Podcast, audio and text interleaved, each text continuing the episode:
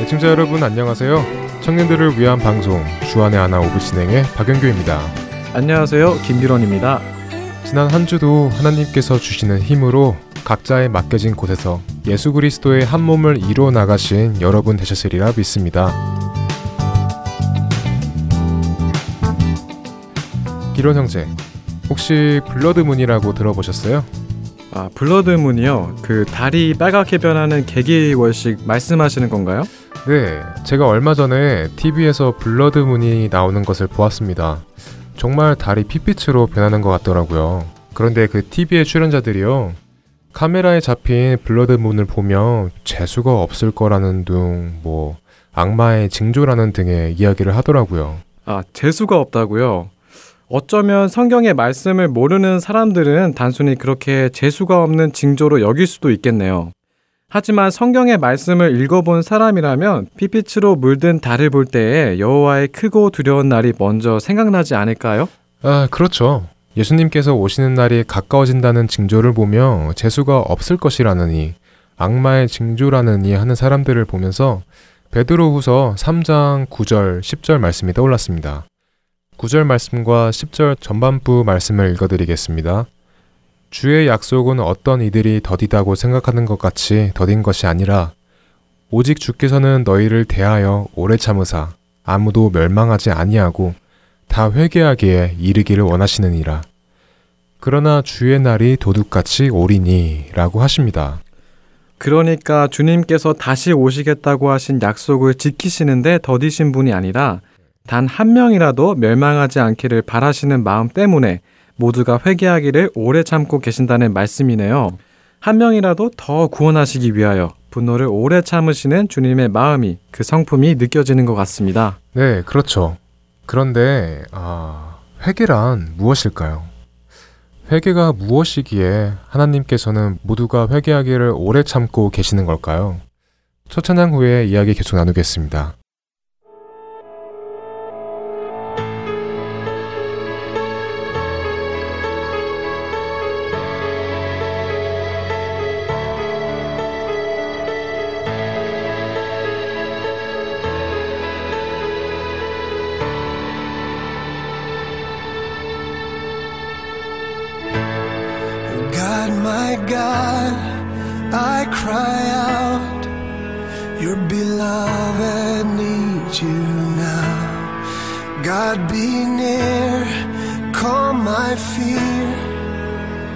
To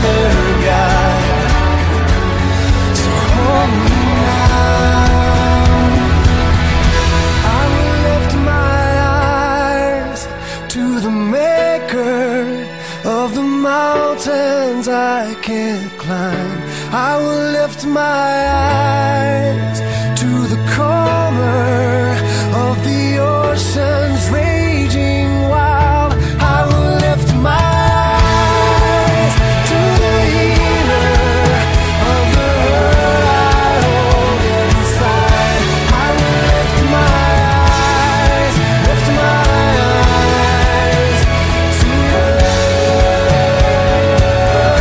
I will lift my eyes, lift my eyes to you.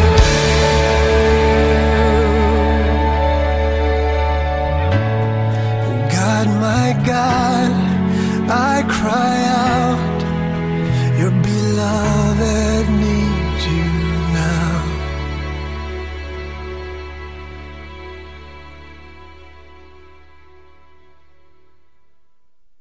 마태복음 사 장 십칠 절 말씀입니다.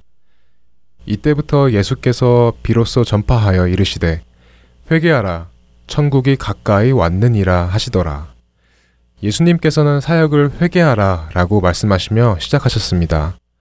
앞서 말씀드린 베드로후서 말씀과 마태복음 사 장에서 나오는 회개는 헬라어로 메타노이아, 뜻은 간단하게 change my mind, 생각, 마음을 바꾸다의 뜻을 가지고 있다고 합니다. 하지만 조금 더 깊게 보면 자신의 생각과 마음을 잘 관찰해 본 후 그 마음이나 생각, 그리고 방향을 바꾼다 라는 의미를 가지고 있죠. 아, 그렇군요. 일반적으로 우리는 회개하다의 의미를 내가 지은 잘못을 고하며 뉘우치는 것이라고 생각하잖아요. 그런데 원어적인 의미로 마음을 바꾸다의 뜻을 가지고 있다면 우리가 평소에 가진 마음을 바꾸어야 한다는 뜻이 될 것 같은데요. 그렇겠죠. 한마디로 회심 혹은 전향으로 뜻풀이가 된다고 합니다. 평소에 내가 했던 생각, 품었던 마음, 선택 이런 것들을 버리고 예수님의 생각으로, 예수님의 마음으로, 예수님의 선택으로 바꾸는 것이 회개의 참된 의미라 생각이 됩니다. 그런 것 같습니다. 어, 내 잘못을 뉘우치고 고하는 것과 내 마음을 돌이켜서 가던 길을 멈추고 옳은 길로 돌아서는 것에는 큰 차이가 있다고 생각이 됩니다. 비록 그것이 내가 갔던 길을 반대로 다시 돌아와야 할지라도 돌아 나오는 것이 회개의 참 의미라는 것이죠. 네, 우리가 잘 알고 있는 사도 바울을 예로 들 수 있을 것 같네요. 바울은 자신의 인생을 죽을 때까지 예수님을 전파하는데 쓰임받았던 인물이잖아요. 그런데 예수님을 만나기 전에 바울은 원래 교회를 박해하는 율법주의자였습니다. 빌립보서 삼 장 육 절 말씀에서 바울은 자신을 열심으로는 교회를 박해하고 율법의 의로는 흠이 없는 자였다고 말합니다. 그리고 사도행전 말씀을 보면 바울은 스데반 집사가 순교할 때에도 그의 죽음을 마땅히 여겼고 교회를 박해하며 그리스도인들을 끌어다가 옥에 넘기기도 했네요. 맞습니다. 그렇게 교회를 핍박하고 예수님을 메시아라고 따르는 사람들을 옥에 가두고 죽음으로 몰아갔던 바울이 다메섹으로 가는 길에 예수님을 빛으로 만나는 사건이 있었죠. 그리고 바울은 예수님이 하나님의 아들이라는 것을 깨닫고 회심합니다. 다시 말해 회개한 것이죠. 네, 바울의 이 모습은 우리가 나누었던 회개의 의미를 잘 보여주는 것 같습니다. 잘못을 인정하고 반성하고 가던 길을 계속 가지 않았습니다. 마음을 돌이켰고 가던 길을 틀어서 예수님께로 갔죠. 그리고 빌립보서 삼 장에서는 예수님을 만나기 전 자신이 어떤 사람이었는지 고백하고 칠 절 말씀에서 그러나 무엇이든지 내게 유익하던 것을 내가 그리스도를 위하여 다 해로 여길 뿐더러 라고 고백합니다. 자신이 귀하게 여기고 자신에게 도움을 주던 것들을 예수님을 만나자 오히려 주님과의 관계에 해로 여기고 멀리하게 되었다는 이야기겠죠? 그건 역시 방향을 돌이키니 가치관도 변할 수밖에 없다는 말씀으로 들립니다. 네, 저도 동의합니다. 교회를 핍박하고 예수님의 제자들을 죽음으로 몰았던 바울이 회개함으로써 사람들을 죽음에서 생명으로 인도하기 시작한 것이죠. 그 방향이 완전히 바뀌는 것이 회개하라의 참 의미임을 바울을 통해 깨닫게 됩니다.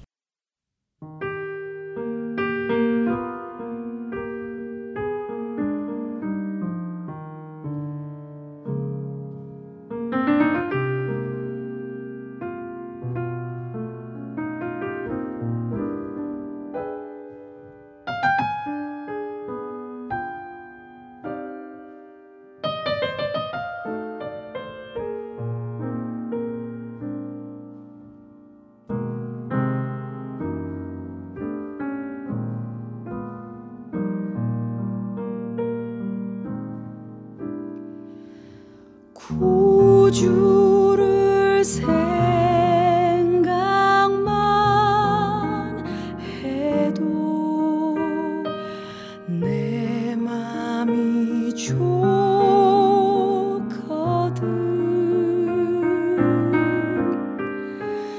주 얼굴 배울 때야 얼마나 좋으랴.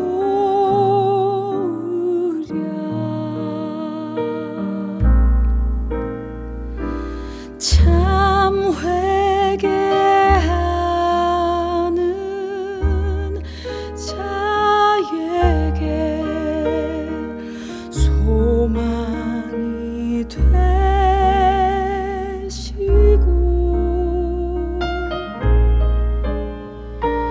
구하고 찾는 자에게 기쁨이 되신다.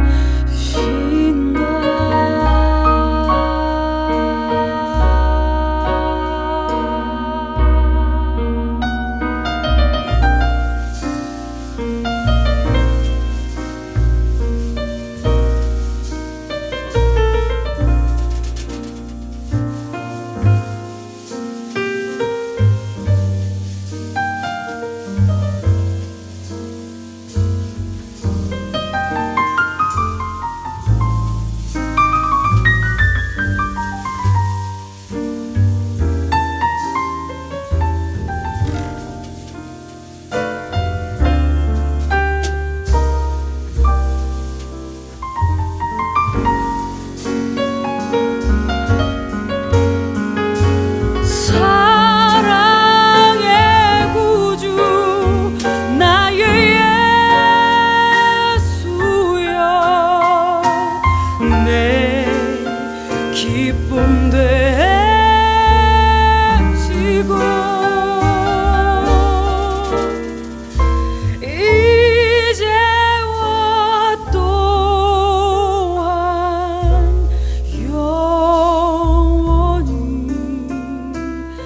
영광이 되소서.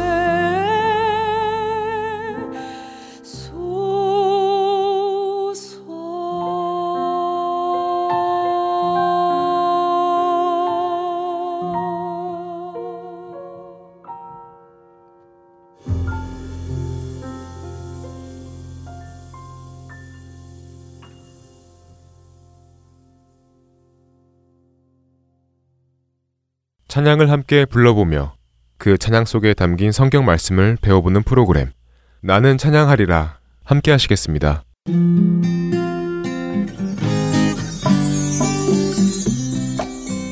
샬롬 애청자 여러분 안녕하세요. 나는 찬양하리라 송민호 목사입니다.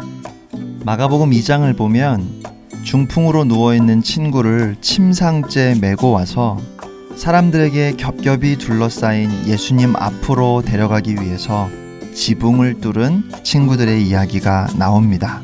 예수님 앞으로 나가기 위해서 무슨 짓이든 불사하겠다는 그들의 태도가 저는 너무 좋습니다. 그런데 여러분 그거 아시나요? 우리는 예수님을 만나기 위해서 산을 넘고 물을 건널 필요가 없습니다. 물론 지붕을 뚫을 필요도 없습니다. 세상으로부터 나로부터 눈을 들어 주님을 바라보기만 하면 지금 여러분이 계신 그 자리에서 임마누엘 예수님을 만나실 수 있습니다. 오늘 주님을 바라보며 함께 찬양하는 시간이 되었으면 좋겠습니다. 이번 주에 우리가 함께 배울 찬양은 트리니티 이천사 축복의 사람 앨범에 들어있는 박정은 작사 작곡의 주가 보이신 생명의 길입니다. 먼저 찬양을 한번 듣고 함께 배우도록 하겠습니다. 내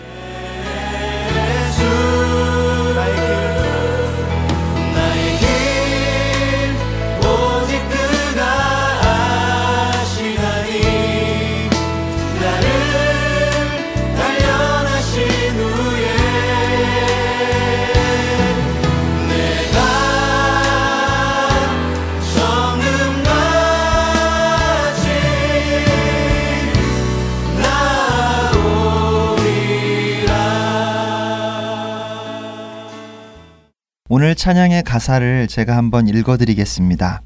주가 보이신 생명의 길, 나 주님과 함께 상한 맘을 들이며 주님 앞에 나아가리. 나의 의로움이 되신 주, 그 이름 예수. 나의 길이 되신 이름 예수.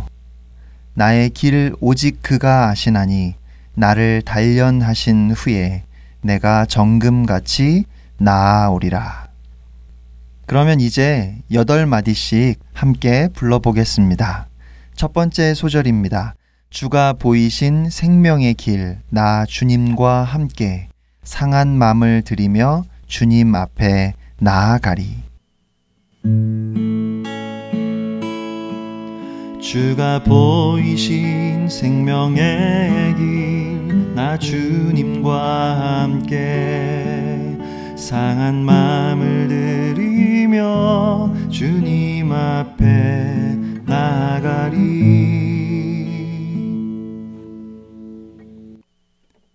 두 번째 소절입니다. 나의 의로움이 되신 주, 그 이름 예수. 나의 길이 되신 이름 예수. 나의 의로움이 되신 주, 그 이름 예수. 나의 길이 되신 이름 예수.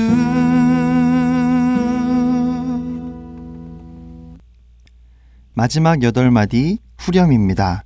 나의 길 오직 그가 아시나니 나를 단련하신 후에 내가 정금같이 나아오리라. 나의 길 오직 그가 아시나니 나를 단련하신 후에 내가 정금같이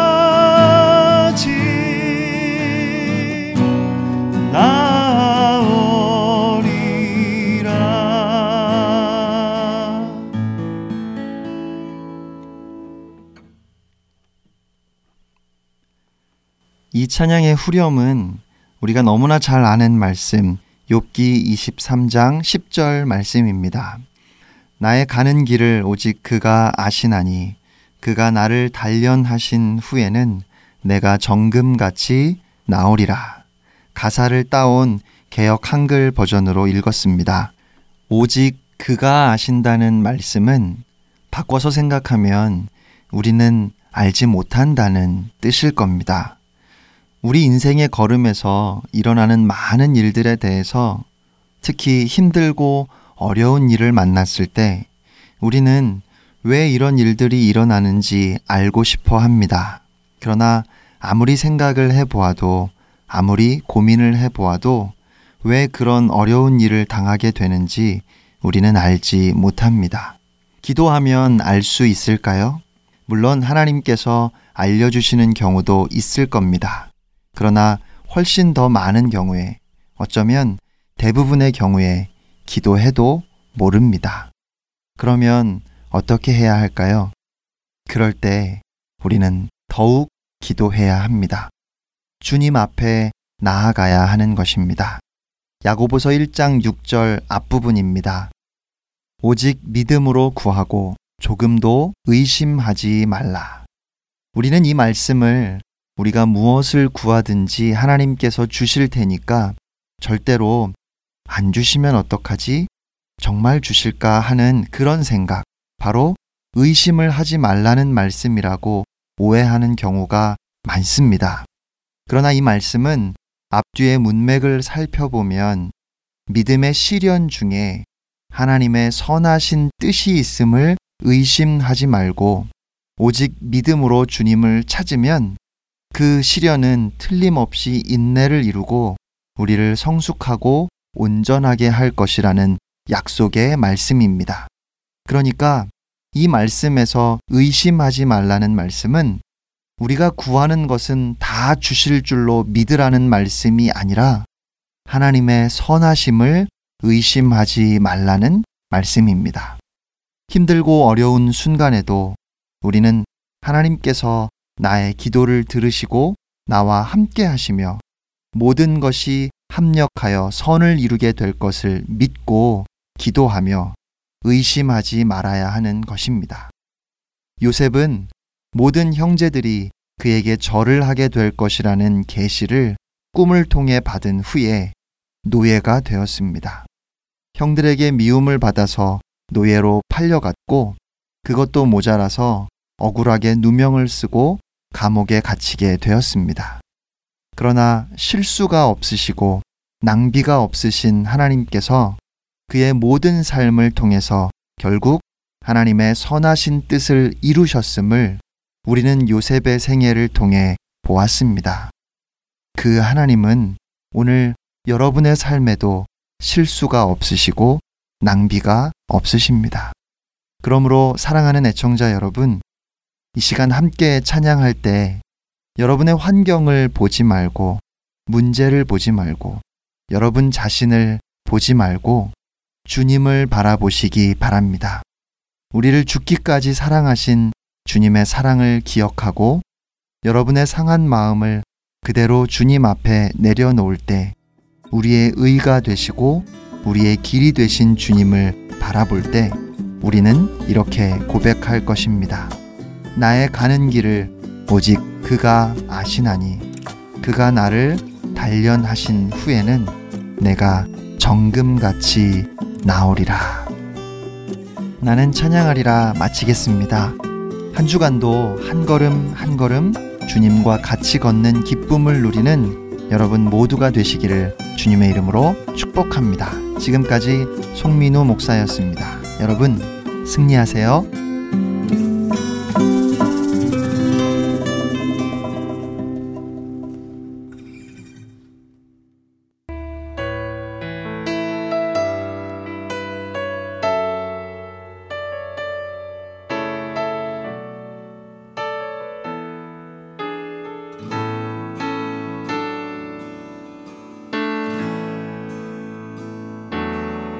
주가 보이신 생명의 길 나 주님과 함께 상한 마음을 들이며 주님 앞에 나아가리.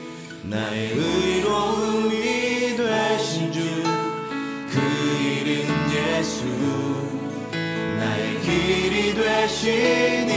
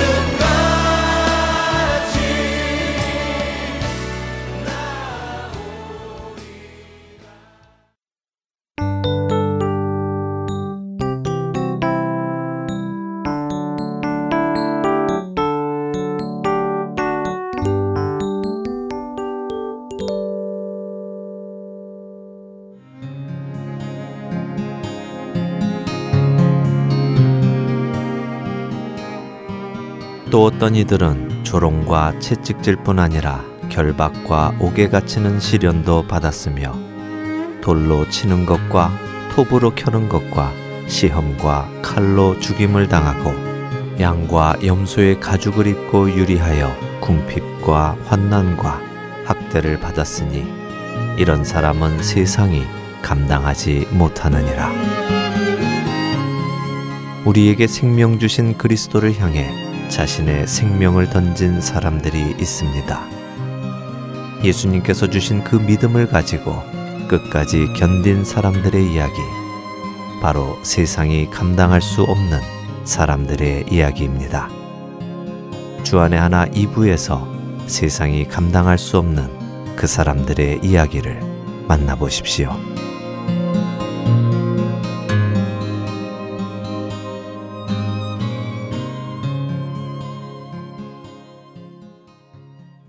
설교 말씀으로 이어집니다. 애틀랜타 한비전교회 이요셉 목사께서 마태복음 육 장 이십사 절부터 삼십팔 절의 말씀으로 먹고 사는 문제라는 주제로 말씀 나누어 주십니다. 은혜의 시간 되시길 바랍니다.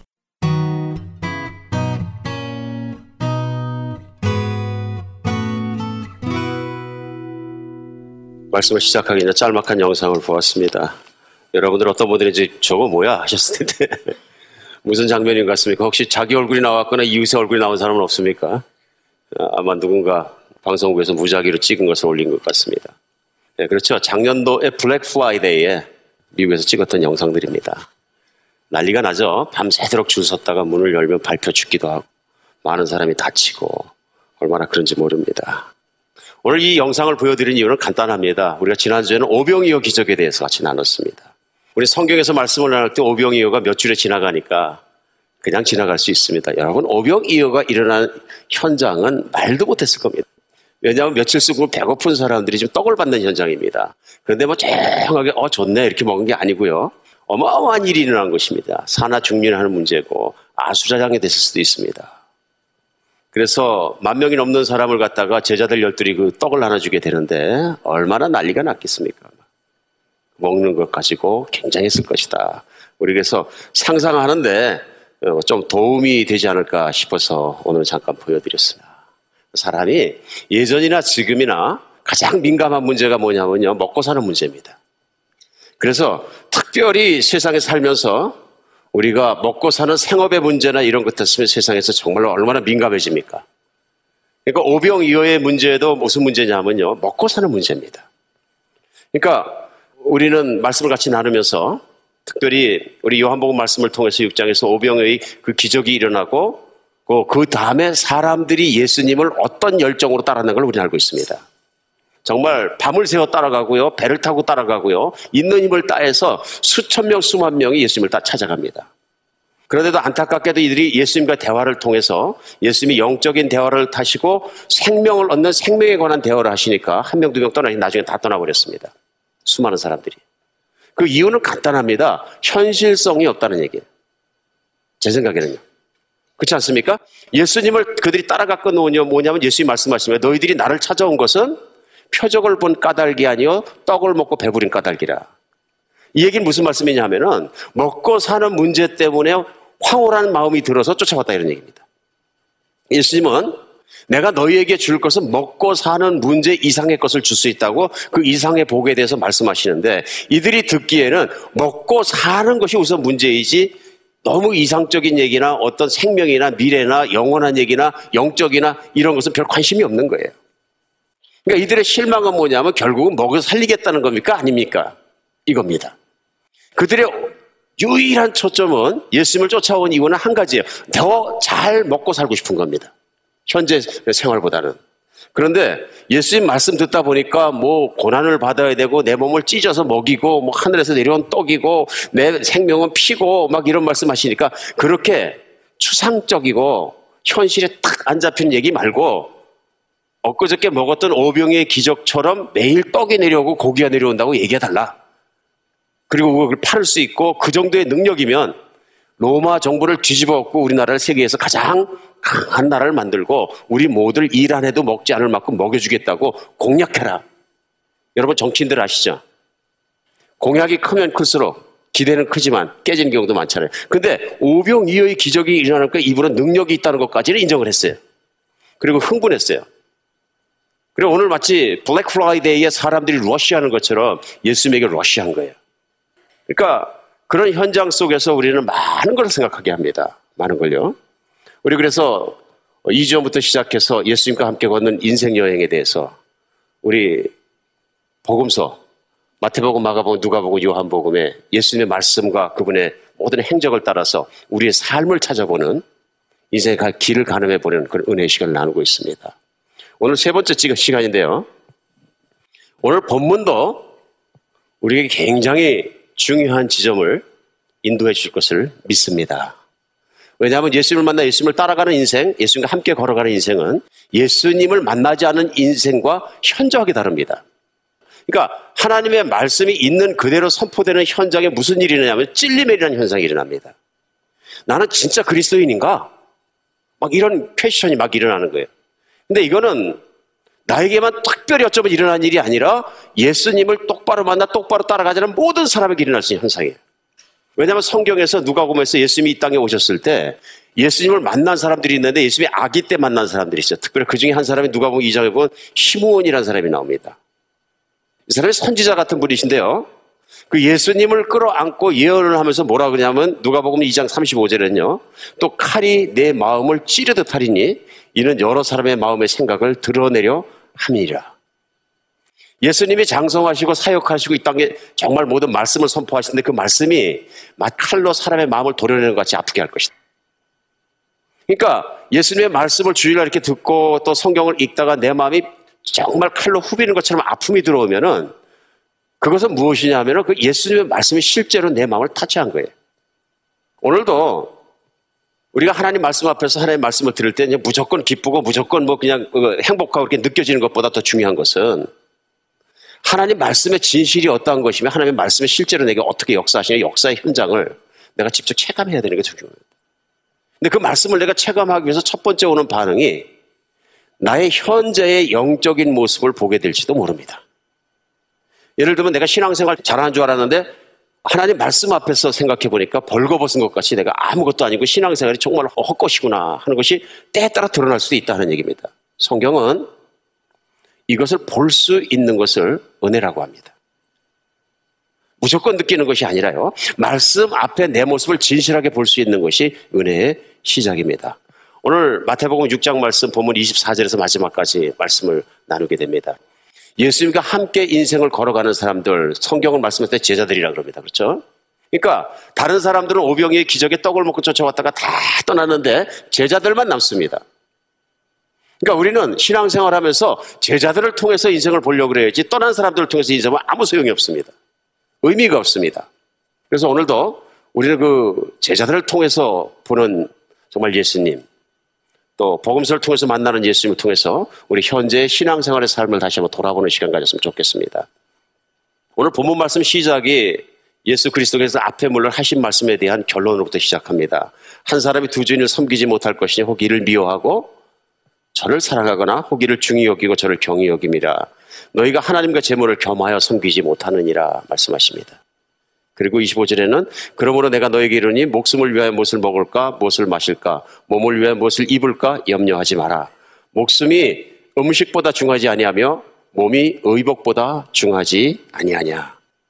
공중의 새를 보라. 심지도 않고 거두지도 않고 창고에 모아 들이지도 아니하되 너희 하늘 아버지께서 기르시나니 너희는 이것들보다 귀하지 아니하냐. 너희 중에 누가 염려함으로 그 키를 한 자라도 더할 수가 있겠느냐. 또 너희가 어찌 의복을 위하여 염려하느냐. 들의 백합화가 어떻게 자라는지 생각하여 보라. 수고도 아니하고 길쌈도 아니하느니라. 그러나 내가 너에게 말하니 솔로몬의 모든 영광으로 입은 것이 이 꽃 하나만 같지 못하였느니라. 오늘 있다가 내일 아궁이에 던져지는 들풀도 하나님이 이렇게 입히시거든 하물며 너희일까 보냐 믿음이 적은 자들아. 그리하여 염려하려 이르기를 무엇을 먹을까 무엇을 마실까 무엇을 입을까 하지 말라. 이는 다 이방인들이 구하는 것이라. 너희 하늘 아버지께서 이 모든 것이 너희에게 있어야 할 줄을 아시느니라. 너희는 먼저 그의 나라와 그의 의를 구하라. 그리하면 이 모든 것이 너희에게 더하시리라. 오늘 말씀 이해하기 쉽게 줄여서 생각하면 뭐냐 하면요. 어, 먹고 사는 문제에 대해서 목숨 걸거나 걱정하지 마, 걱정하고 살지 말아라. 그런 말씀입니다. 그렇죠? 확 줄이면은. 그러니까 내가 먹고 사는 문제에다가 신경 쓰는 것만큼, 걱정하는 것만큼 내가 무슨 얘기예요? 불신앙이다. 이런 말씀이에요. 믿음이 없어서 그러다. 믿음이 작은 자더라. 그러니까 한마디로 해서 먹고 사는 문제가 인생의 가장 중요한 문제가 아니다 하고 말씀하시는. 그러니까 말씀을 압축해 보면 되게 간단합니다. 그러니까 우리가 한번 제자들의 신발을 신고 그들의 옷을 입고 한번 생각해 보겠습니다. 우리 첫 시간에 시작했던 것처럼 사도 베드로는 어부였습니다.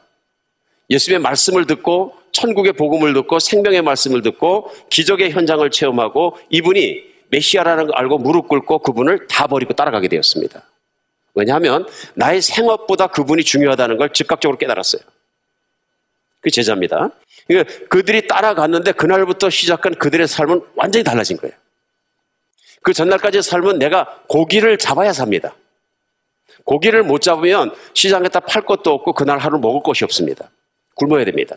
그런데 예수님을 따라가서 사는 겁니다. 이제부터는 고기를 잡을 수가 없습니다.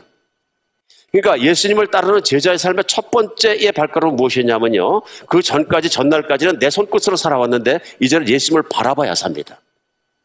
그렇죠? 그러면서 걱정하지 말라 그러시는 거예요. 내가 먹일 테니까. 오늘 우리는 제자들의 새로운 삶의 방식을 한번 생각할 필요가 있습니다. 이게 그리스도인의 삶이기 때문에 그렇습니다. 오늘 그래서 예수님께서 말씀하실 때 몇 가지 사항이 있는데요, 오늘 한번 이걸 정리해서 과연 우리의 삶 속에서도 오늘 본문 말씀, 이 마태복음 육 장에 말씀하신 이 말씀이 우리 안에 이루어지는지 한번 점검해보는 시간이 되었으면 좋겠습니다. 그게 여러분과 저의 믿음, 곧 예수님을 얼마나 의지하는 것에 대한 그 바로메타가 될 것 같습니다. 예수님의 첫 번째 말씀, 이십사 절 말씀 뭐냐면요, 왕을 바로 택하라. 그런 말씀이에요. 쉽게 생각하면 너의 왕이 누구냐? 그러신 질문입니다. 그리고 이십사 절 다시 한번 읽어드리면, 한 사람이 두 주인을 섬기지 못할 것이니 혹 이를 미워하고 저를 사랑하거나 혹 이를 중히 여기고 저를 경히 여김이라. 너희가 하나님과 재물을 겸하여 섬기지 못하느니라. 사람은 누구나 그것을 위해 자신을 바치면 바로 내가 바친 그것의 종이 됩니다. 그렇죠? 우리, 우리 인생을 태어나서, 태어나면서부터 지금까지 살아오면서 무엇인가 내가 추구하는 것이 있습니다. 가장 중요한 것이 있습니다. 그리고 그것을 위해서 내가 몸과 시간과 노력과 모든 정성을 바칩니다. 사람은 내가 무엇에게 나를 바쳤느냐에 따라서 그거의 종이 되는 겁니다. 그렇죠? 내가 철저하게 자유하고 철저하게 내 그런 것 같지만 내 그런 종이 되는 거죠. 오늘 예수님께서는 인간이 빠질 수 있는 신앙과 불신앙 중에서 가장 큰 대상을 믿음의 사람과 믿음이 없는 사람 중에 제일 먼저 꼽으신 게 뭐냐면 재물이에요. 돈이에요. 세상에 사는 사람들이 돈을 따라간다 그런 얘기예요. 돈을 따라간다는 얘기는 뭐냐면 오늘 화두에 말씀드리도록 먹고 사는 문제, 의식주를 풍성하게 누리고 사는 걸 행복이라고 생각한 걸 온전히 먹고 사는 문제에 올인한다 이런 얘기예요. 그러니까 올인해서 먹고 사는 문제에 내가 모든 걸 바쳤다면 나의 신은, 나의 왕은, 나의 주인은 누구냐 하면은 돈이란 얘기예요. 재물이란 얘기예요. 그럼 사람들이 얘기할 수 있다는 거예요. 아니요. 나는 하나님도 믿고 예수님도 철저히 믿습니다. 그리고 돈도 열심히 벌겠습니다. 그것이 무엇이 나쁩니까? 그러니까 예수님 말씀하시죠. 한 사람이 두 주인을 섬길 수는 없다. 그러시는 거예요. 그러니까 여기 문제가 있습니다. 오늘날도 이십일 세기를 많은 사람들이 신앙생활하면서 그렇게 생각합니다. 나는 세상에서도 부자로 살 수 있고 열심히 해서 잘 살 수 있고 예수님도 잘 섬길 수 있고 그래서 정말로 그 길이 좋다고 생각하는 분들이 많이 계십니다. 심지어는 자랑스럽게 얘기합니다. 나는 하나님께 발 하나 딛고 하나님 나라에 딛고 하나는 세상 나라에 딛고서 양쪽으로 살아갈 수 있습니다. 오늘 그렇게 생각하고 그렇게 사시는 분하고 마태복음 육 장 이십사 절 말씀하고는 정말 충돌합니다. 여러분 만약에 한 칠십 마일 속도로다가 전속도로 고속도로 가는데 마주오는 차 칠십 마일하고 정면 충돌하면 어떻게 됩니까? 볼 거 없습니다. 찾을 게 거의 없습니다. 지금 내 생각과 내 삶과 예수 그리스도의 마태복음 육 장 이십사 절 말씀과 정면 충돌할 수 있습니다. 예수님 말씀 뭐냐 하면 두 주인은 돈과 예수님을 동시에 왕으로 섬기는 것은 불가능하다. 정말 그런 것 같습니다. 한번 생각해 보겠습니다. 지금 정부나 은행에서 선착순으로 빨리 뛰어오는 사람에게 날짜와 시간을 정해서 만 불짜리 정부에서 발행한 순, 순도 구십구 점 구구구 퍼센트 금괴 하나씩을 주기로 했어. 반짝반짝한 걸 티비 광고에 보내주고 날짜와 시간은 팍 나왔어요. 전 세계 누구라도 빨리 와서 줄 서는 사람에게는 만 명에게 금괴 하나씩을 만 불짜리를 나눠주겠다. 어떻게 될까요? 여러분 무슨 일이 일어날 것 같습니까? 제가 볼 때는 세계 삼 차 대전이 일어날 것 같아요. 그렇겠죠? 말도 못할 겁니다. 사람을 죽일까요? 죽일 수 있을 것 같습니다. 그 줄 서기 위해서. 아, 블랙 프라이데이에 그 티비 한 대, 한 대 살려고 저렇게 막 잡고 싸우고 막 그냥 발로 밟고 막 욕을 하고 아수라장이 일어나는데 만불짜리 금괴를 나눠준다고 얼마나 큰 일이 나겠어요. 어떤 교회에서 교회 오기만 해서 기도만 하면 부자가 되고 기적이 일어나고 매일매일 엄청난 일이 일어나고 또 그걸 갖다가 매주마다 그 얘기만 하고 만약에 어떤 그 사람들이 계속 매주 간증을 하고 나는 기도했더니 오천 불이 생겼습니다. 만 불이 생겼습니다. 오! 구자에 생각지도 않은 돈 오만 불이 들어왔습니다. 매주 간증을 한다면 한 일 년 그렇게 하면 교인이 많아질까요? 적어질까요? 잘 모르십니까? 미국교회 역사를 보고 한국교회 역사를 보니까 교회가 넘치고 터집니다. 다 좋아합니다. 엄청 좋아합니다. 그렇죠? 이해할 수 있습니까? You get the picture. 근데 이게 이제 뭐냐 하면은 떡이에요. 결국 먹고 사는 문제입니다. 먹고 사는 문제. 먹고 사는 문제에 충만해진 사람은 항상 그것을 추구하는 사람은 재물이 왕인 사람이에요. 그러니까 내가 잘 먹고 잘 사는 문제에 대해서 도움이 된다 그러면 거기에 목숨을 바친 사람이 어쨌든. 오늘 우리가 정말로 생각해야 되는 건 뭐냐 하면요. 우리가 신앙생활하면서 혹시 나도 재물이 왕이 아닌가 생각해야 됩니다. 재물이 왕이 아닌가. 그러니까 쉽게 생각하면 재물이 왕인 사람에게는 누가 스타냐 하면요. 재물이 많이 가지고 있는 자가 왕이 됩니다. 그렇죠? 재물이 왕이니까 많이 가진 자가 왕이 되는 거예요. 어디서 많이 들으셨죠? 어떤 나라입니까? 대표적인 나라가 전 세계에서 미국이란 나라예요. 미국은 원래 자본주의를 시작했고 물질주의를 시작했습니다. 절대 다수의 절대 만족, 이게 미국이 행복을 추구하는 것이 미국이 자본주의와 민주주의를 하면서 추구한 것이에요. 이것은요. 그러니까 자본주의가 왜 나쁘냐 그러는 거예요. 물질주의는 왜 나쁘고 어차피 그 길을 쫓아가니까 다른 사람보다 더 다른 나라보다 잘 살지 않느냐 얘기합니다. 이제 그러면 재물이 왕이 된 거예요. 공개적으로. 그러니까 미국의 왕은 누구냐면 돈이에요. 공개적으로요. 그렇죠? 공개적으로 돈이에요.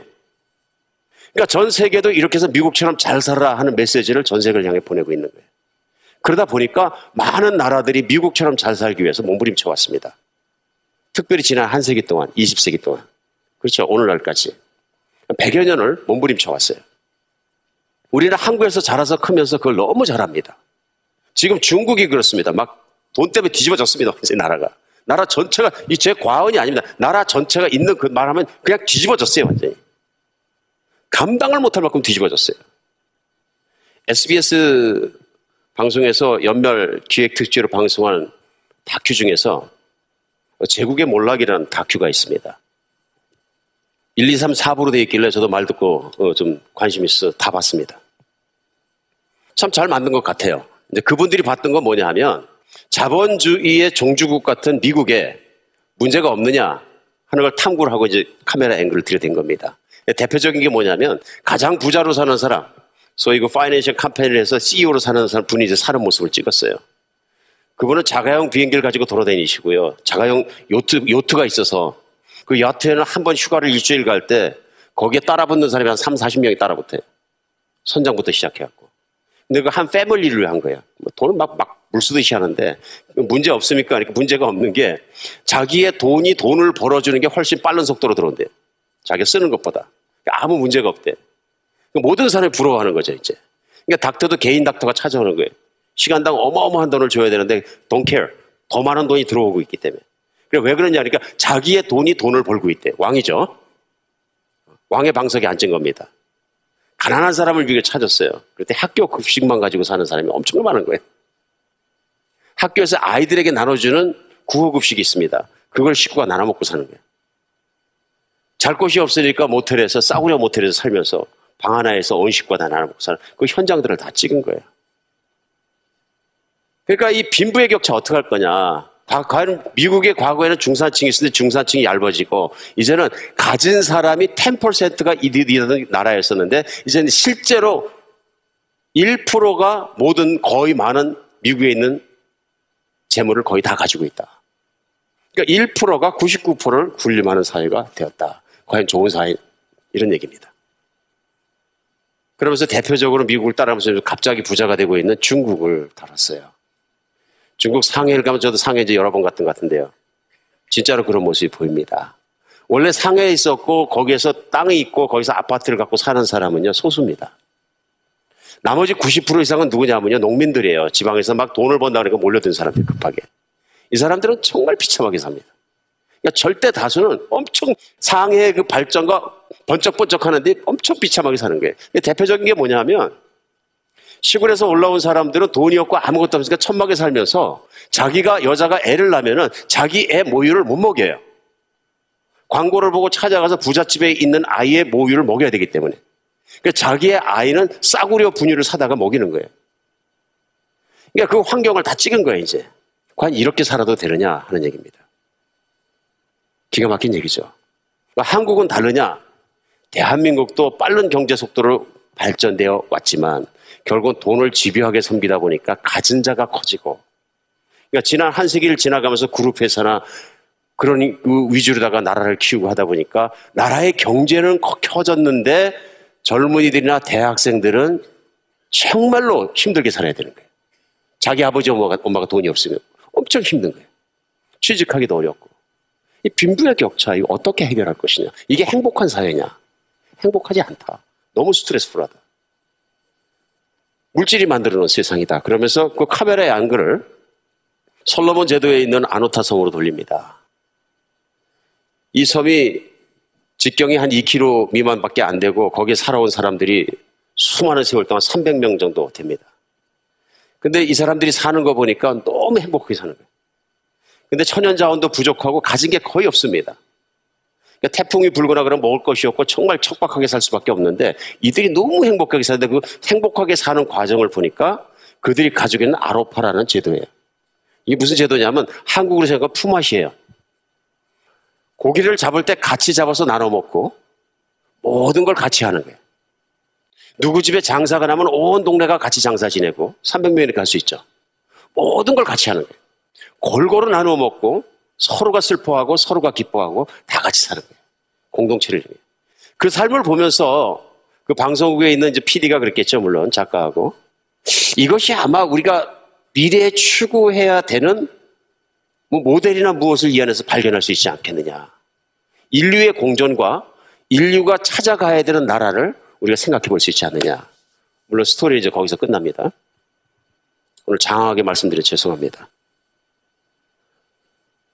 여기서 근데 문제가 있습니다. 문제가 뭐냐면 과거 인류의 역사는 아무리 이상적이고 좋은 시스템을 안쳐줘도 결국 망하더라는 거예요. 그러니까 그 얘기를 확장시켜가면 사회주의와 공산주의가 잘 돼야 됩니다. 그렇죠? 저는 그 방송은 에스비에스 약간 사회주의적 성향이 강한 방송이라고 개인적으로 생각합니다. 그걸 강조하기 위해서 한 것 같아요. 근데 문제는 뭐냐 하면은 자본주의에 문제가 있는 건 맞고 사회주의에는 문제가 없느냐 하는 얘기입니다. 공산주의에는 특별히 문제가 없냐. 엄청난 문제가 있는 거죠. 쉽게 생각하면 자본주의 했던 남한하고 지금 공산주의를 철저하게 했다는 북한하고 사는 모습 보세요. 그러니까 북한의 모습이 그 문제가 뭐예요? 인간의 타락의 모습은 똑같다는 얘기예요. 어떤 제대를 놓아줘도. 인효환 목사님이란 분이 미국명은 존 리턴인데요. 연세대학교 의과대학 가정의학과 교수이십니다. 국제진료센터 소장이신데 그 증조할아버지는 미국 장로교 선교사신데 한국 오셔가지고 유진벨 시대부터 한국에서 의료 선교사업을 해보신 집안이에요. 몽땅 선교사님이세요. 한국에 계시는. 근데 이분이 북한에 있는 그 결핵 퇴치와 그런 사, 사역들을 위해서 북한을 자주 가세요. 근데 개성을 방문했다가 돌아오는 길에 안내원이 갑자기 이것저것 얘기하다가 자기들의 처지에 대해서 한탄한 얘기를 하나 툭 뱉었습니다. 그래서 뭐라 그러냐면 우리 북한이 요즘에 이렇게 못 사는, 북조선이 못 사는 이유는 줄을 잘못 써서 그렇다. 이게 무슨 얘기냐 하니까 우리 북한은 소련에 줄, 줄을 섰고 남한은 미국에 줄을 섰는데 미국에 줄을 섰어야 더 잘 살 거거든. 그러니까 이념한 목사님이 가만히 듣다 보니까 그 말이 틀렸어. 그래갖고 내가 생각하기에 그 줄을 잘못 쓴 것 같지가 않다. 리더를 잘못 만났다. 쉽게 생각하면은 한국보다 미국 뒤에서 줄을 오래 쓴 나라가 필리핀이다. 필리핀은 미국의 통제를 받고 살면서 백 년 이상 줄을 섰다. 근데 한국은 잘 살는데 필리핀은 여전히 못 살고 줄을 섰다고 잘 사는 건 아니다. 실제로 북한도 천구백칠십 년대까지 남한하고 비슷하게 살았다.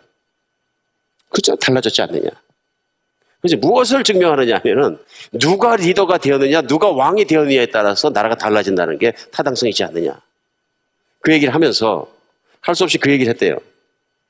김일성이가 드러나와서 머슴과 지주를 없애겠다. 가진 자를 다 없애겠다. 그러니까 머슴과 지주를 어, 박, 어, 그 없애고 이제는 지주는 다 없애버리고 머슴을 올려서 쓰겠다. 다 똑같이 평민을 만들겠다. 그렇게 만들어서 공산주의가 들어온 거잖아요, 한국에. 그랬는데 나중에 어떻게 바꿔버리느냐 하면 구십칠 퍼센트가 소위 인민이고 삼 퍼센트가 노동당원이에요.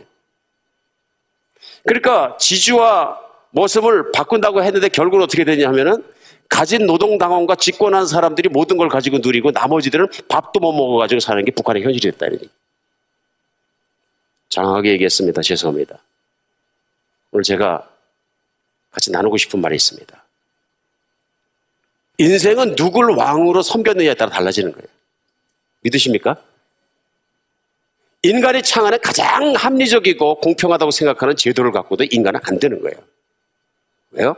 이기적이고 타락한 물질과 돈을 끊임없이 사랑하는 마음이 공산주의든 자본주의든 사회주의든 어디든 있기 때문에 돈이 왕이 돼서는 먹고 사는 문제와 내가 잘 먹고 잘 사는 게 왕이 되어서는 절대로 세상에는 아름다운 세상이 올 수 없다는 거예요. 오늘 메시지는 뭐냐면요. 예수님이 왕이 되신 나라만이 인간의 완벽한 행복과 만족을 누릴 수 있는 곳이다 하는 얘기입니다. 그러니까 쉽게 생각하면 예수님이 왕이 되기 전에 우리 인생도 절대로 이 땅 가운데 살아가면서 만족을 누릴 수 없다는 얘기예요. 왜 그렇습니까? 예수님만이 자신의 뜻에 따라 한 가지도 막힘없이 모든 걸 다 하실 수 있는 왕이십니다. 돈은 모든 걸 다 하지 못합니다. 할 수 있으면 절대로 못합니다. 세계 최고 부자가, 그렇죠? 빌 게이츠도 못하고 아무도 못합니다. 자기가 몸이 아파 쓰러지게 되면 단 하루도 살릴 수가 없습니다. 돈이 할 수 있는 능력의 한계란 얘기예요. 예수님만이 이 세상에서뿐만 아니라 다음 세상까지 영원까지라도 모든 것을 움직이실 수 있고 이루실 수 있는 능력의 왕이십니다. 예수님이 왕 되어야 합니다. The Kingship of Jesus Christ. 내가 정말 제자가 됐다는 얘기, 믿음의 사람이 됐다는 얘기, 그리스도인이 됐다는 얘기는 정말 나의 왕은 누구냐 하는 문제입니다. 그리고 예수님은 겸손한 왕이십니다. 바닥에서 제자들의 발을 닦아주시고 그들을 먹여주시고 섬겨주시는 왕이십니다. 예수님은 진실한 왕이십니다. 거짓이 없으십니다. 예수님은 사랑의 왕이십니다. 예수님은 평화를 추구하는 왕이십니다.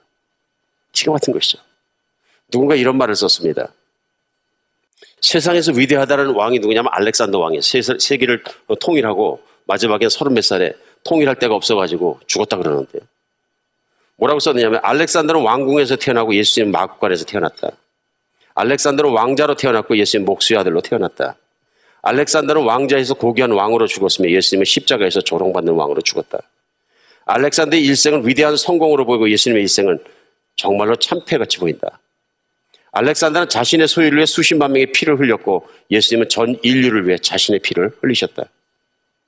알렉산더는 영광스러운 바벨론의 큰 도시에서 죽었고 예수님은 수치의 갈보리 산에서 십자가에서 죽으셨다. 알렉산더는 모든 왕궁을 정복했고 예수님은 죽음을 정복했다. 알렉산더는 인간을 노예로 만들었고 예수님은 인간을 자유롭게 하셨다. 알렉산더는 역사의 일부가 되었고 예수님은 어제나 지금이나 역사의 주인이시다. 어떤 왕을 섬기시겠습니까? 그게 오늘 우리의 퀘스천입니다. 사람이 두 왕을 섬기지 못한다. 재물을 섬기든지 왕처럼 예수님을 섬기든지. 이 기로에서, 이 말씀 앞에서 우리는 결정해야 합니다. 진정한 신앙인이 이것입니다. 나, 나에게 왕은 누구냐 했을 때, 예수 그리스도가 철저하게 나의 왕이 되었을 때, 그때부터 진짜 신앙생활은 시작되는 것입니다. 그러니까 말로만 주여 주여 할 것이 아니라, 주님 말씀하신 예수님께서 말로만 내 왕이여 왕이여 할 것이 아니라, 내가 왕이면, 두 번째가 있습니다. 오늘 본문 뭘 말씀, 내가 왕이면 나를 믿어라. 내가 진짜 왕이냐? 그럼 나를 믿어라. 그러니까 그 말씀을 하시는 거예요. 그래서 오늘 본문 이십오 절에서 그 아래 쫙 나온 말씀은 뭐냐면, 왕인 것을 결정한 사람과 왕으로 돈을 결정한 사람 차이예요. 그러니까 이십오 절부터 그러므로 내가 너에게 이르니 목숨을 위한 무엇을 먹을까 무엇을 마실까 몸을 위한 무엇을 먹을까 염려하지 마라. 목숨이 음식보다 중요하지 않으면 몸이 의복보다 중요하지 아니하냐. 쭉 나오면서 많은 비유와 설명들을 하십니다. 이게 무슨 얘기냐면요, 쉽게 생각하면은 내가 왕이 누군지를, 나의 왕이 누군지를 시험할 수 있는 간단한 방법이 있습니다. 여러분 몸에 병이 들려서 감기 걸리면 어떻게 됩니까? 열나지요. 콧물 나오죠. 눈물 나오죠. 몸이 쑤시죠. 그럼 뭐라 그래요? 아, 나는 몸살 걸렸다. 이건 병원에 안 가도, 의사한테 안 가도 우리가 딱 하면 나는 몸살이 걸렸다. 며칠 눕게 생겼다. 그것까지 가늠합니다. 이거는 누워야 되는 몸살이다. 이건 잘하면 날 수 있다까지 가늠합니다. 영적인 것도 마찬가지입니다. 오늘 말씀 앞에서 우리가 시험할 수 있습니다. 먹고 사는 문제 때문에 조금이라도 걱정하는 게 있으십니까? 먹고 사는 문제 때문에 교회 나오기 어려울 때도 있습니까? 먹고 사는 문제 때문에 무시하고 싶지만 무시할 수도 없고, 그것 때문에 내가 삶의 장소와 모든 것과 선택이 질질 끌려가진 않습니까? 비즈니스가 내 마음대로 안 되니까 내가 불행하다고 생각하진 않습니까? 먹고 사는 문제 때문에 자꾸 스트레스가 옵니까? 이게 재물을 왕으로 살아갈 때 오는 증상이다, 이런 얘기. 오늘 본문 말씀이 그 말씀입니다. 왜 걱정하느냐? 왜 염려하느냐? 왜 근심하느냐? 내가 근심해가지고 바꾼 게 뭐 있느냐? 말씀하시면서 결론적으로 뭐냐면, 내가 재물을 왕으로 삼았기 때문에 그렇다 그러시는. 둘 중에 하나밖에 선택 못하는데, 너는 나를 믿었으면 나를 믿어라. 믿음이 작은 자들아. 내가 나를 믿었으면 내 생명이 나한테 있고, 살아도 내 안에 살고 죽어도 내 안에 살고, 내가 너를 책임질 테니까 너는 나를 믿어라 하시는. 하나님은 무책임한 하나님이 아니시고 십자가의 생명을 바치실 만큼 나를 사랑하시는 하나님이기 때문에 너는 나를 믿어라. 요즘 말씀, 요즘 표현대로 하면 나 네 안에 있어. 너 내 안에 있어. 유치한 표현 같지만 믿음의 전곡을 찌르는 거예요. 내가 내 안에 있어. 너는 내 마음속에 있고 우리는 아버지 안에 있어. 나는 너를 지킬 것이고 나는 너를 살릴 것이고 나는 너를 영원히 복줄 수 있는 능력이 내 안에 있어. 허우적거리지 마. 나는 세상을 이길 수도 있고 세상을 다룰 수도 있고 모든 걸 할 수 있어. 오늘 그 말씀입니다. 오늘 본문 말씀 가운데 우리 정확하게 자신의 믿음의 현장을 보고 나가는 여러분과 제가 되었으면 좋겠습니다. 그럼 직장생활 하지 말고 돈 벌지 말고 다 때려치라니, 그런 말씀 아닙니다. 그런 말씀 아닙니다. 너는 나를 믿고 살아라. 그러니까 장사가 잘 될 때나 못 될 때나 직장에서 좌천됐을 때나 진급했을 때나 똑같이 내가 있음을 믿어라. 직장이 너를 먹여 살리는 것이 아니고 내가 너와 함께 있는 것은 믿어라 하는 얘기입니다. 예수님이 왕이 되기 전에는 신앙생활은 여전히 세상을 섬기고 있는 것입니다. 예수님을 그렇게 믿는 여러분과 제가 되었으면 좋겠습니다. 실제로 이런 일이 교회 안에서 일어났을 때가 있습니다. 사도행전에 보면, 예루살렘에 있던 첫 번째 교회에서 보면 뭐 그냥 리더들이고 누구고 그냥 재산을 다 팔아다가 있는 거 다 팔았고 교회 갖다 놓습니다. 그러니까 온전히 헌금한 거예요. 그리고 교회 안에 살아가는데 배고파서 밥만 먹는 사람이 없었다 그럽니다. 그렇죠? 그러니까 헌신하겠다 그러고 뭐 재산을 다 교회에 헌금하겠다 그래 놓고서는 얼마를 냈는지 모르지만 일부를 또 숨기고 일부는 내고 이런 사람이 아나니아 삽비라는 사람인데 대표적으로 죽었어요. 분위기가 이런 분위기입니다. 교회 분위기가. 만약에 그런 분위기에서 어떤 사람이 아, 나는 요즘 농사가 안 돼서 우리 일 년 먹고 살게 되게 걱정이야. 그리고 기도 제목을 내놨다 그래요. 그러면 예루살렘에 있는 사도행전 교회에서 다른 교인들의 분위기는 어땠을까요? 지금 아나니아 삽비라는 시체가 나가고 있어. 그럼 다른 성도들이 있으면 헉 그러겠죠. 예수 안 믿는 사람이 들어왔다. 여러분 분위기 이해하십니까? 이게 성경의 분위기와 우리 현실의 분위기가 다른 거예요.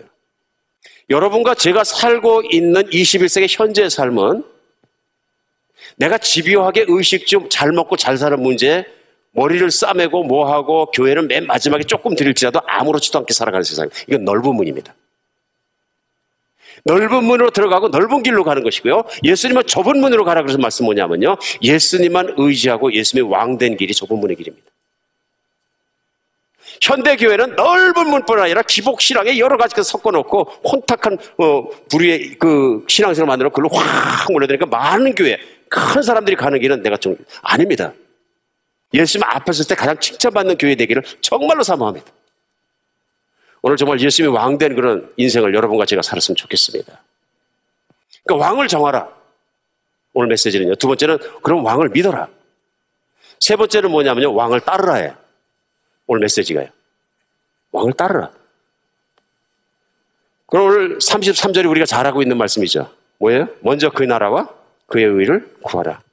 그래야만 이 모든 것이 너에게 더하시리라. 한번 우리 현실적으로 이 말씀을 놓고 우리가 질문하면 됩니다. 쉽습니다.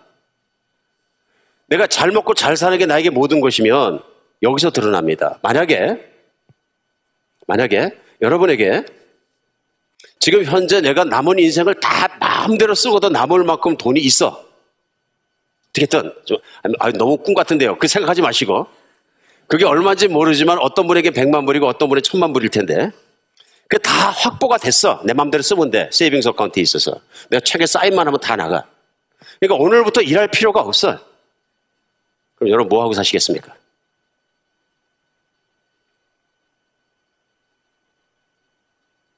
스무 살이든 서른 살이든 오십 살이든 일흔 살이든 뭐하고 사시겠습니까?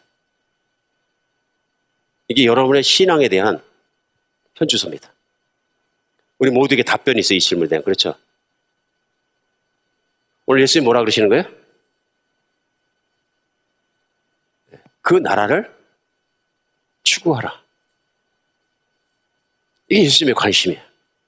예수님의 왕이면 그 왕을 믿는 순간에 예수님 오늘 말씀 뭐냐면요. 나를 믿어라. 내가 먹이겠다. 그럼 먹고 사는 문제가 시작된 거예요? 끝난 거예요? 잘 모르십니까? 똑같은 질문이에요. 끝난 거예요. 내가 현찰의 세이빙스 어카운트에 백만 불이나 천만 불이 있어서 끝난 게 아니라 너는 나를 믿어라 그러는 순간 내가 진짜로 믿으면 먹고 사는 문제가 끝난 거예요.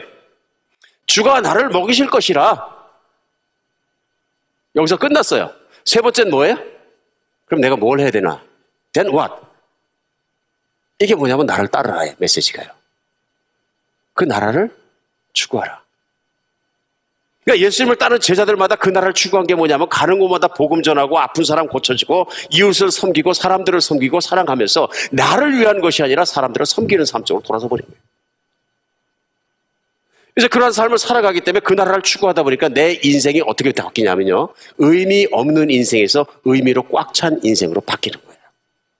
내가 잘 먹고 잘 사는 것, 내가 이제는 돈 더 이상 안 벌어도 되니까 뭐 요트도 사고 놀러 가고 뭐 별장 두 개 있고 뭐 여름 별장, 겨울 별장 가지고 여기 가서 놀다 저기 가서 놀다 경치인데 차대에다 여행 시컷 하고 한 십 년 놀다가 더 십 년 뒤에 뭐 하고 이런 생각을 하셨다면 you are hedonist. 뭐냐면 쾌락주의자. 그 얘기는 뭐냐면 내 몸이 내 마음이 내가 눈으로 보는 게 다 만족하면 그것이 인생의 최고의 행복이라고 재물을 여전히 섬기고 있는 사고방식이에요. 재물에 물이 안 빠진 거예요 지금. 그런데 예수 그리스도 십자가 나를 위해서 십자가 못 박혀 죽으시고 그래서 사랑하는 창조주 되신 하나님을 내가 만나고 그분을 신뢰하고 나서는 그게 없어지는 거예요. 내 가장 행복한 시간은 예수 그리스도께서 기뻐하시는 일을 하는 게 제일 행복해지는 거예요. 제일 행복해지는 거예요. 아멘. 우리는 그 일을 지금부터 할 수 있습니다. 믿는 순간부터 나는 예수님께 다 의지하고 예수님이 나의 왕이시거든요. 나는 내가 좀 거친 밥을 먹어도 맛있는 밥을 먹어도 최고의 요리를 먹어도 어떤 요리를 먹어도 한 끼 먹는 거 관계없습니다. 그러나 나는 먹는 게 중요한 게 더 이상 중요한 게 아니라 하나님의 나라를 위해 의를 위해 헌신하고 따라가겠습니다. 그게 이제 저희에게 필요한 것이고 제자들이 살아가야 되는 예수님과 함께 걸어가는 인생입니다. 오늘 저기에 저는 이 본문 말씀에 더 이상 더하고 빼고 싶지도 않습니다. 그냥 이것이 진실입니다. 이게 정상적인 그리스도인이고요. 목사가 가는 길, 선교사만 가는 길이 아니고요. 모든 예수를 믿는 사람은 일상적으로 걸어가야 되는 제자의 길입니다. 예수님을 왕으로 섬겨라. 왕이면 내 뜻대로 살지 말고 그분은 왕의 뜻대로 살아라. 그리고 예수님을 믿어라. 예수님의 뜻을 따라가라. 이게 안 되면 인생은 그리스도인의 삶이 아니라 여전히 육신의 길, 내 마음대로의 길 걸어가고 있는 거예요. 사랑하는 여러분, 예수님 만나셨습니까? 예수님이 당신의 왕이십니까? 예수님 믿으십니까? 예수님을 따르고 계십니까? 행복합니다. 꽉 찹니다. 역사는 그렇게 산 사람들 수많은 간증을 남겨놓고 있는 거예요. 인생의 가장 영광스럽고 아름다운 길이 무엇인지를 우리에게 전해주고 있는 거예요. 여러분과 저도 그렇게 살아가는 저희가 되었으면 좋겠습니다. 어떤 사람은 십일조를 보면서 버들버들 떨지만 어떤 사람은 십의 구조를 예수님께 드리고 하나님 나라를 위해서 쌓아가면서도 십분의 일 가지고도 삶으로서 배고프지 않다고 그러고 그러면서 간증합니다. 나는 구십 퍼센트를 주님께 드리고 십 퍼센트까지 배부르게 살고 있습니다. 이것이 믿음입니다. 믿음은 부자 될 수 있습니다. 그러나 누리기 위한 부자는 아니고 나누기 위한 부자, 섬기기 위한 부자, 모든 것을 드리기 위한 부자로 살아간다는 이야기입니다. 기도하겠습니다.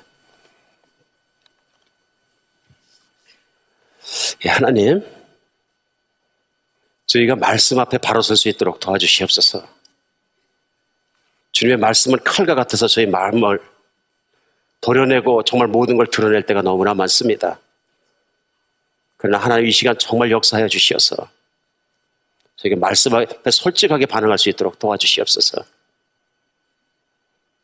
내가 지금까지 정말 알게 모르게 돈을 왕처럼 섬겨왔으면 이 시간 예수님께 전적으로 돌아서게 하여 주시옵소서. 예수님만 내 안에 계시면, 예수님만 나를 붙잡고 계시면 내가 세상도 두렵지 않고 무일푼이 되는 것도 두렵지 않습니다. 오직 예수님께 맡긴 그 인생을 살아가게 도와주시옵소서 하는 기도가 저희 안에 이루어지게 하여 주시옵소서. 말씀이 이루어지게 하여 주시옵고 주님의 약속이 우리 삶 안에 이루어지게 하여 주시옵소서. 그리스도 예수 이름으로 기도합니다.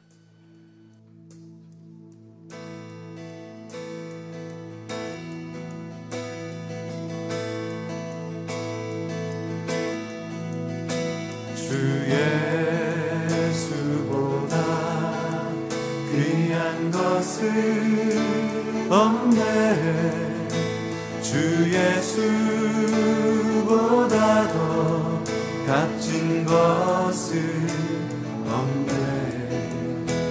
날 위해 죽으신 주 바꿀 수 없네.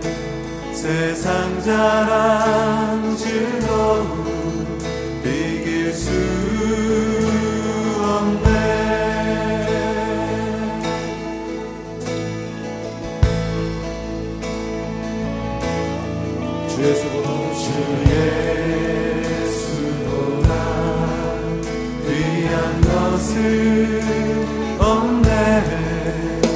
주 예수보다 더 값진 것은 없네.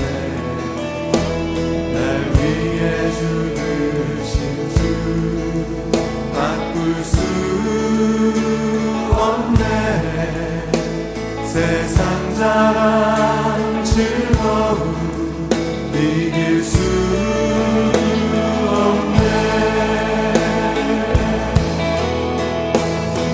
예수보다 더 귀한 것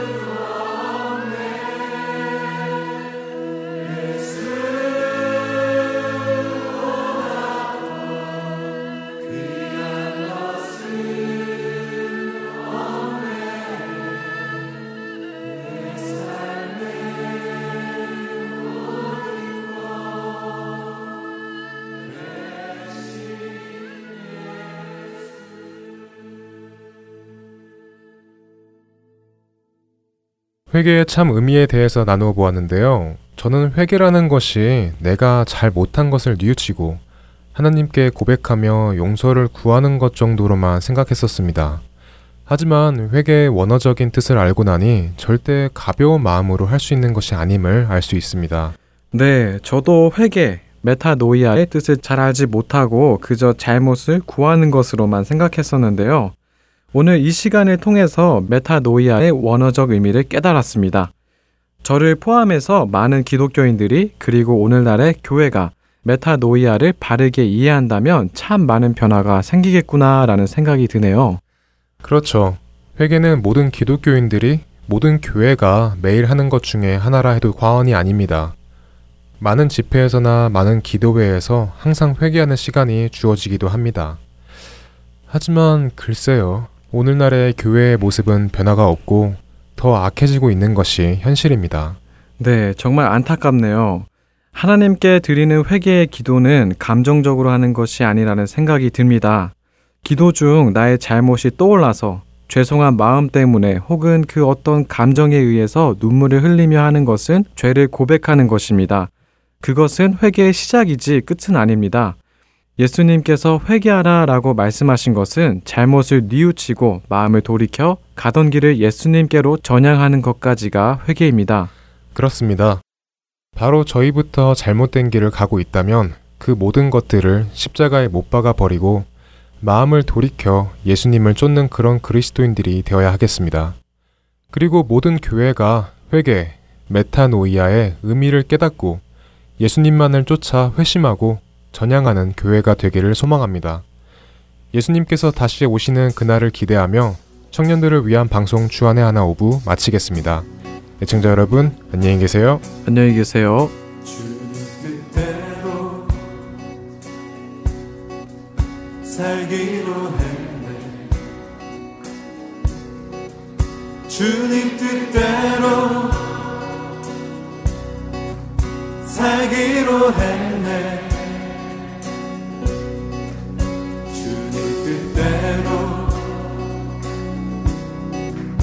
살기로 했네. 뒤돌아서지 않겠네.